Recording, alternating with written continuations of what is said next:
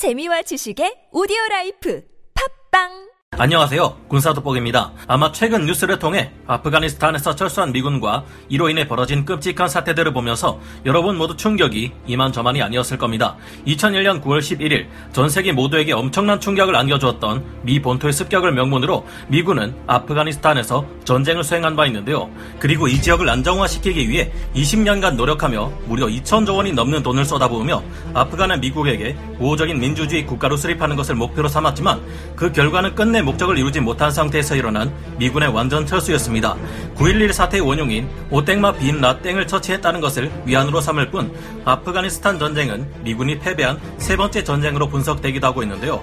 미군이 철수함에 따라 오합지졸 아프간 정부군은 제대로 저항하지도 못한 채 순식간에 수도 카불을 반정부 탈땡만 무장단체에게 내주고 말았습니다. 결국 2021년 8월 15일 아프가니스탄 정부가 탈땡만에 항복함으로써 그들은 이 전쟁의 최종 승자가 되었습니다.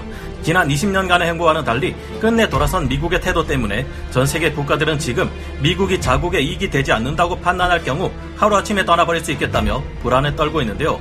이 점은 특히 북쪽과 대립하며 세계 최고의 긴장감이 유지되고 있는 우리 한반도에서 특히 부각되고 있습니다. 많은 신무기들이 실전 배치될 미래라면 몰라도 현재 한국은 북쪽이나 대륙의 탄도미사일을 탐지 및 추적은 가능할지언정 요격은 불가능합니다. 아직까지는 대잠 전력에도 부족한 면이 있으며 공군기도 부족하며 감시정찰 자산도 부족함은 물론 전자전 체계도 더 강해져야 하죠. 사실상 전 세계 경찰을 자처하고 있는 미국이 이익을 추구해 한반도에서 떠나버린다면 한반도에서는 무시무시한 무력 충돌이 발생하지는 않을까요? 지금부터 이 긴급한 사안에 대해 자세히 살펴보겠습니다. 전문가는 아니지만 해당 분야의 정보를 조사 정리했습니다. 본의 아니게 틀린 부분이 있을 수 있다는 점 양해해 주시면 감사하겠습니다. 바이든, 한국과 아프간 비교 대상이 아니다. 미국의 국익이 걸려 있다. 미국에서 최근 아프가니스탄 사태와 관련해 한국 또한 미국의 도움이 없다면 무너질 것이라는 주장이 나왔습니다. 워싱턴 포스트 칼럼니스트인 마크 티세는 현지 시각으로 8월 15일 자신의 트위터에 한국이 이런 종류의 지속적인 공격을 받는다면 빠르게 붕괴할 것입니다. 스스로 방어할 수 있는 미국의 동맹은 사실상 없습니다. 라고 주장했습니다. 티세는 2001년 아프가니스탄에서의 전쟁을 시작한 조지 부시 전 미국 대통령의 연설문을 작성했던 인물인데요. 아프간에서의 미군 철수로 일어난 끔찍한 사태들을 보며 한국에서 많은 우려가 발생하고 있고 대만을 자기들 영토로 만들기를 원하는 대륙은 대만에게 이런 말을 던지며 사기를 꺾어놓고 있는데요. 아프간 어떻게 되는지 봤지? 봤지? 당신들 믿을 수 없어. 논란이 많아지자 현재 조 바이든 미국 대통령은 현지 시각으로 지난 8월 18일 ABC 방송과의 인터뷰에서 입장을 밝혔습니다. 대륙이 그런 말을 왜 안 하겠습니까? 하지만 대만, 한국, 나토 사이에는 근본적인 차이가 있습니다. 우리는 모든 약속을 지켜왔습니다. 우리는 나토 헌장 5조에서 누군가 나토 동맹을 침략하거나 적대적 행위를 할 경우 우리는 대응할 것이라는 신성한 약속을 했습니다. 일본에도 한국에도 대만에도 똑같으며 아프간의 상황과는 비교할 수조차 없습니다. 라고 대답해 논란을 진정시키려 했는데요.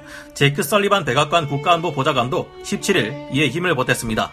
한국과 유럽은 내전이 벌어지는 것이 아니라 외부의 적으로부터 동맹을 보호하기 위해 우리가 매우 오랜 시간 주둔해 온 곳으로 아프간에 주둔했던 것과는 근본적으로 다른 상황임을 강조했는데요. 설사 이들의 말이 진실하다 해도 미국의 태도는 정권이 어떻게 바뀌느냐, 상황이 어떻게 변하느냐에 따라 바뀔 수 있기에 이 점에 대해서는 우리 스스로 생 각해 볼 필요가 있다고 생각됩니다. 한국의 지리적 중요성, 미국과 대한민국의 오랜 동맹에 문제가 없을지에 대해서는 많은 논란이 있습니다만 미국이 추구하는 인도 태평양 전략과 한국의 입지, 역할 등을 고려해보면 그렇게 쉽게 버릴 수 있는 동맹이 아니라는 의견이 많습니다. 지금에 와서는 미국의 시선이 아시아로 넘어오게 되었고 대만의 수복을 노리는 대륙이 전 세계에서 가장 큰 위협으로 떠오르며 미국과 치열하게 나를 세우고 있는 상황인데요. 현재 상황은 이처럼 미국과 대륙이 패권을 경쟁하는 신냉전 시기라고 할 만큼 중요한 시기이기에 한국은 미국에게 있어 대륙의 견제를 위한 가장 강력한 카드로 분석되고 있기도 합니다.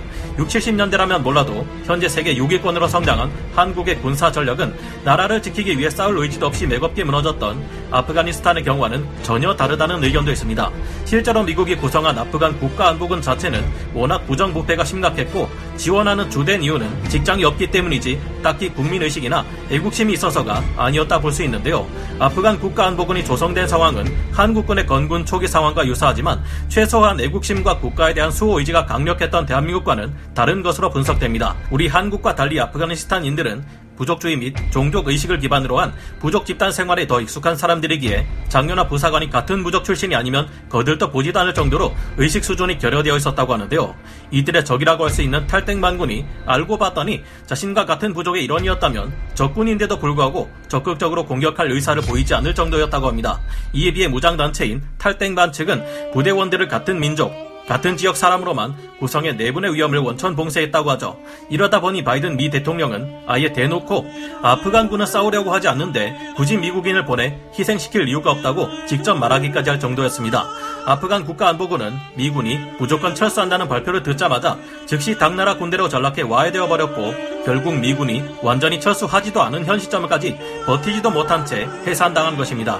반세기에 가까운 긴 기간 동안 스스로를 지키기 위해 막강한 군사력을 키워왔고 미군이 없을 때를 대비하기 위해 자주 국방을 부르짖는 대한민국은 아프간의 국가안보군과는 확실히 다르다고 볼 수 있습니다. 아프간 국가안보군의 훈련장에서는 마치 체조도 대충 하는 둥 마는 둥 하는 병사들의 모습이 자주 관찰되었다고 하죠. 이외에 또 다른 해석도 있습니다. 미군의 아프간 철수는 새로운 적에 대한 선택과 집중을 위한 것이라는 것인데요. 미군의 아프간 철수가 새로운 적이라 할 수 있는 대륙을 상대로 집중하기 위한 것이라면 한국의 존재는 더욱 중요해진다 볼 수 있습니다. 지난 20년간 미국은 아프간 지역에서 막대한 지출을 지속했고 이는 미국에게 경제적 압박으로 작용하기도 했습니다. 이제는 미국도 세계 모든 지역에서의 치안을 유지할 수 없는 상황이며 우선순위를 가려 동맹국을 지원해야 할 상황에 놓였다는 것인데요. 군사 전문가들은 미군의 아프간 철수를 두고 보다 사활이 걸려 있는 지역인 인도 태평양 지역에 군사력을 집중시키겠다는 판단으로 볼 수도 있다고 분석하고 있습니다. 이전 정부인 오바마 정권에서는 당시 이라크와 아프간의 철군 그리고 아시아 지역의 재균형 등을 언급했고 그 다음 정부인 트럼프 행정부에서도 인도 태평양 전략을 중시하는 모습을 보인 만큼 미국이 이제는 선택과 집중을 하고 있다는 해석이 나오고 있습니다. 미국 입장에서는 이제 북쪽보다 대륙을 더 중요하게 생각하는 만큼 북쪽의 위협에 대해서 전에서는 한국이 더 많은 역할을 해주기를 기대하고 있다는 것인데요. 현재 주한미군의 역할은 북쪽의 위협에 대비하는 것이지만 앞으로는 이들의 목표가 대륙의 견제로 바뀌게 될 것이 예상되고 있습니다. 그런 만큼 인도 태평양 지역에서 미국의 핵심 동맹인 한국에게는 대륙의 견제에 보다 더 적극적으로 나설 것을 기대할 가능성이 크다고 하는데요. 이번 아프간 사태는 결국 미국이 이전처럼 세계 경찰의 역할을 자처하면서 안보와 경제적 측면의 이익을 무상으로 제공하지 않겠다는 것을 보여주는 듯하기도 합니다. 이와 같은 미국의 입장 변화는 있다는 사실 갑작스러운 것이 아니라 오바마 전 행정부 때부터 이미 서서히 시작된 일로 분석되기도 하는데요. 그렇다면 미국을 믿을 수 있는 것일까요? 아프가니스탄 전쟁에서 미국이 사실상 패배하게 된 데는 미국의 크나큰 실책이 있어서라고 볼 수도 있습니다. 미국은 전쟁 초기 압도적인 전력으로 탈땡만을 거의 끝장내다시피 한 바 있었습니다.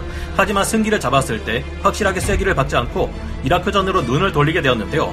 하필 이 시기 도널드 럼즈펠드 국방장관의 군축으로 인해 아프간에서는 치안을 유지해야 할 병력이 갈수록 줄어들었습니다. 긴 시간 동안 미군의 막대한 재정적 지원이 이어졌으나 이것들 중 많은 양이 부패한 고위 관료들의 해외 계좌로 빠져나가 버렸습니다. 이러다 보니 민심을 얻을 수 없었다는 점도 큰 문제였습니다. 탈땡만의 횡포에 지쳐있던 민중들은 초기에는 미군과 아프간 정부군을 반겼지만 갈수록 변해갔다고 하죠. 나중에는 시민들에게 돌멩이를 맞은 적도 있을 정도라고 합니다. 2011년 8월에는 내부그루를 포함한 미 네이비실 30여 명이 타고 있던 시누크 헬기가 탈땡만 무장단체가 쏜 RPG-7을 맞고 추락해 모두 하늘로 가버렸는데요. 이 일은 당시 적의 스파이였던 통역요원이 미군의 이동 정보를 누설했기 때문이라고 하죠. 미군이 아무리 노력해도 아프간 국가안보군들이 싸울 의지가 없었다는 점, 미국의 잘못된 판단으로 인해 다 이긴 전쟁을 역전당하고 민중의 지지를 받지 못하게 되었다는 점 등이 치명적인 패배의 요인으로 작용했다고 볼 수 있습니다. 더 싸울 수는 있지만 그래봐야 미국 입장에서는 손해만 보는 상황이 된 것이죠. 이런 점을 볼 때 우리 한국 또한 동맹인 미국과 함께 적들에 맞서 치열하게 싸워야 함과 동시에 내부적으로 문제가 일어나지 않도록 하고 군사력을 키워 스스로를 지킬 수 있는 힘을 더욱 키우는 자주 국방이 동시에 이뤄져야 할 것 같다는 생각을 하게 됩니다. 미국이 우리를 도와줄 수는 있어도 결국 나라는 스스로 지켜야 하는 것이니 말이죠. 오늘 군사 돋보기 여기서 마치고요. 다음 시간에 다시 돌아오겠습니다. 감사합니다. 영상을 재밌게 보셨다면 구독, 좋아요, 알림 설정 부탁드리겠습니다.